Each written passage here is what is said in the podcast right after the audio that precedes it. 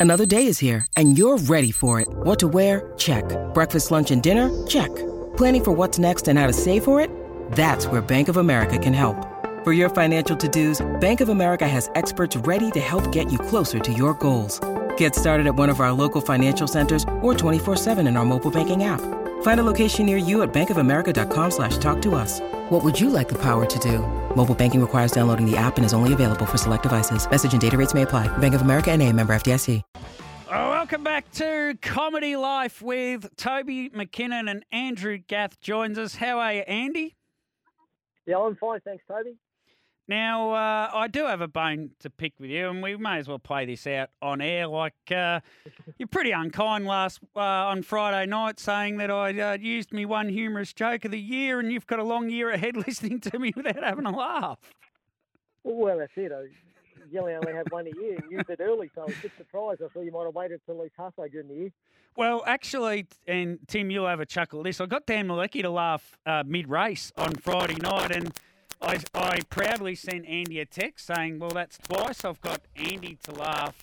Uh, twice I've got Dan Malecki to laugh today. And what odds of that happening, Andy? And you know what his response was, Tim? Bigger odds than Rakiro Blaze. It was $151. So I've, I've just. Well, uh, yeah. what struck what struck me about this is that uh, Andy Gath being uh, quite disrespectful disrespectful to another member of HRV because he's. I've already asked him. I saw him on uh, New Year's Eve and I said, "For 2024, can you be nice to me? That's all you've got to do." And he said, "Oh, what the whole year?" Uh, I think I Anyway. think it's a nice little snapshot bes- behind the scenes and the relationships we build with people, and uh, we are having a bit of fun, and that's the best way to do it. Now, Andy, catch a wave on Saturday night in a Ballarat Cup. Talk to us about it, please. Yes, obviously, um, it was a race that probably wasn't on the radar initially. Um, like everything, I did nominate and just kept my options open and just sort of saw he trialled, and he trialled well and come through that trial pretty good. So elected to go that way, but um, we got a pretty sticky barrier draw on my, on my first look at it anyway. So we'll, we'll try and work it out before the race comes.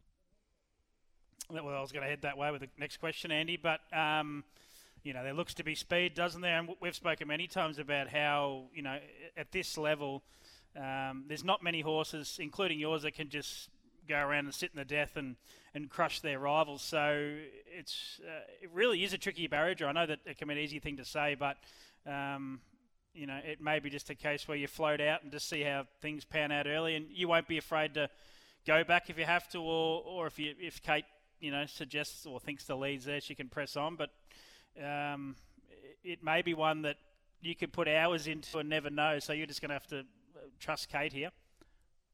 Yeah, I think she, um, we're just going to have to wing it at the start and probably just hedge your bets a little bit, just sort of go a little bit forward at the start and sort of see what happens, so eventuate and see who sort of finds the top. And might be a couple of horses that might hand up if they lead, and then be a couple of horses that won't hand up if they lead. So, um, yeah, we're mindful of the fact that this is the start of his preparation. Admittedly, it's in a pretty good race worth good money too, so you don't want to just throw away a good race as well. But we're mindful of what's ahead of him as well. So, um, yeah, he, won't be overdriven at the start anyway. So, um, yeah, he's shown that probably his career has probably evolved a little bit where he's a bit of a leader and front runner early on in his career. He's sort of gone the other way now where he seems to um, appreciate chasing horses down.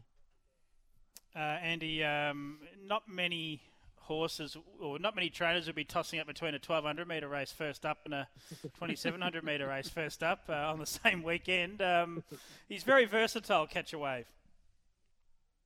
Yeah, he, he is, and I, I think most standardbreds are these days. They they can adjust to any conditions. Um, yeah, especially the good ones. So um, yeah, no, it's a tricky one. That 1200 metre race, there's some quality horses in that race as well. So that wasn't uh, no races, uh, gimme races these days. You've got to earn them. So um, yeah, it's a tricky one to know where to go with. But um, probably um, to be fair to Ballarat Cup, there's probably lacked a little bit of depth over previous years. Obviously, there's a couple of good Victorians not there, better Eclipse than Rock and Roll Do, and Akuda hasn't made it made his way here yet, and to Fame's decided to go to Queensland. So um, yeah, it probably just swayed me a little bit that you know that he might not have to have a super hard run, considering the lack of depth a little bit in the race. Is his what's his ultimate goal in this preparation catch a wave, Is it a Hunter Cup? Is it the Miracle Mile? What, what what's his ultimate goal, or are you, you sort of sitting on the fence and waiting to see how he comes out of this run? Tassie Cup. Yeah, obviously, um, you know, um, Hunter Cup and probably the Miracle Mile maybe his main aim. If you um, if you want to pinhole the horse, you'd probably have to say maybe he's a specialist short course horse. Uh, he races very well up Menangle, so um, you know that's probably the one that we're going to target the most and probably have him completely screwed down for. But saying that, he's a horse that you can sort of, um, you know, there, has been times he got beat when people probably think he should have won. Um, could be the trainer error too, but he's the type of horse that when you're getting ready for a big race, you can screw him down in that week and sort of get a lot more out of him. So um, we don't do it with him all the time. Obviously, um, only got so much in him. So um, yeah, but anytime he's in a big race, we can sort of get him spot on. I think Tim, uh, he didn't say Tassie Cup last year. It was the Eric Reece Memorial that Andy was targeting with the horse. But yeah, Tim.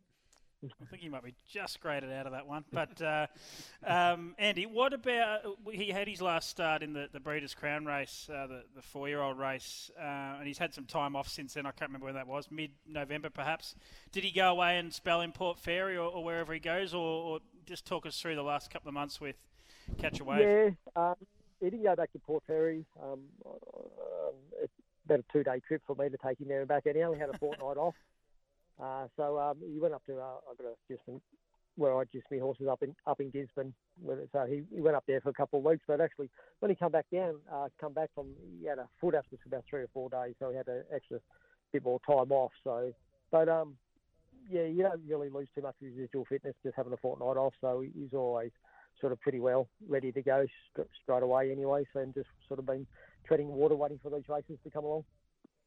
Um, just one more from me, Andy. Uh, I think we've spoken about this, but just uh, for those that probably were wondering or, or don't know, would you ever look at a, anything a little bit outside the box with Catch a Wave in terms of this year, like you know a slot race, um, interstate, or, I know you didn't head to the Inter Dominion last year. Would that be on the radar this year? Anything you know like that that might be on the radar, or is he just not that sort of horse?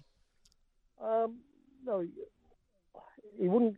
I wouldn't take him to Perth for the Nullarbor. I just think it's too hard a place to travel and go there, and they um the drivers they're pretty protective over there of, of their own little place, and we saw what happened to my ultimate Ronnie went over there too. So um yeah, it's pretty pretty hard if you don't draw any good over there to sort of get into the race. So and can be pretty hot as well. So we probably won't go there. The race by Grins or whatever, I haven't had any interest from any slot holders, so it might not be on the table either. But uh, if it, anyone's showed interest, uh, we probably have some interest in going that one. It's probably easier to get to than Perth. Uh, just jump on a plane, going flying straight to Auckland. So um, yeah. So options are open. And Obviously, Dominion being up Menangle, um, yeah, that'll be an option as well.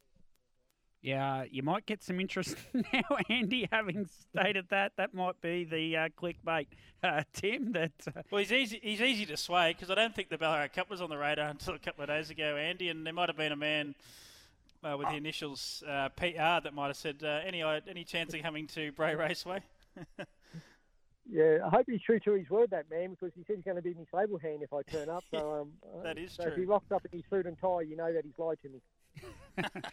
I think Andy said I'm going to the slot race in New Zealand. Just wants to come for a trip. Uh, Andy, there is one I'm interested in. A horse called Highly Invincible. I had Ian Barker on the show a couple of months ago. He's a Tasmanian horse, and uh, he's made his way to your stable. And I did have a week off, and I missed his run at Bendigo. Uh, Highly Invincible's in the first race Saturday night. Yeah, he's probably not lately named to be honest. Um, yeah, no, he's a reasonable horse. Done a good job in Tasmania. I think he, um, he's in front of the field horse.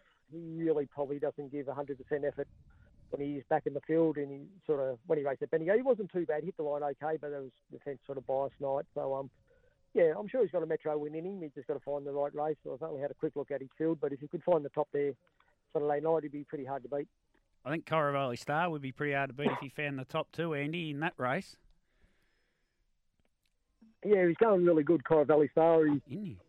Two runs in the two cups, he hit the line really strong from bad barrier draws, and you know he, he wouldn't have been out of place in the Ballarat Cup either. But I just thought he's going so well, and this looked like a good series for him. That giving you know the owners in New Zealand some opportunity to earn some good money, hopefully, and yeah, so um, yeah, no, he's going well. Andy, we'll let you go, mate. Uh, best of luck with Catch a Wave on uh, Saturday night in the Ballarat Cup throughout his campaign, and uh, best of luck with Rakiro Blaze, who uh, will be shorter than 150 to one, and uh, so am I to make someone laugh twice in a day. Um, yeah, no, when you make me laugh again, Toby, this year, I'll put it on Twitter. well, you've just got me. So, uh, Andy, thanks, mate. Catch you soon. Cheerio. All right, see you guys.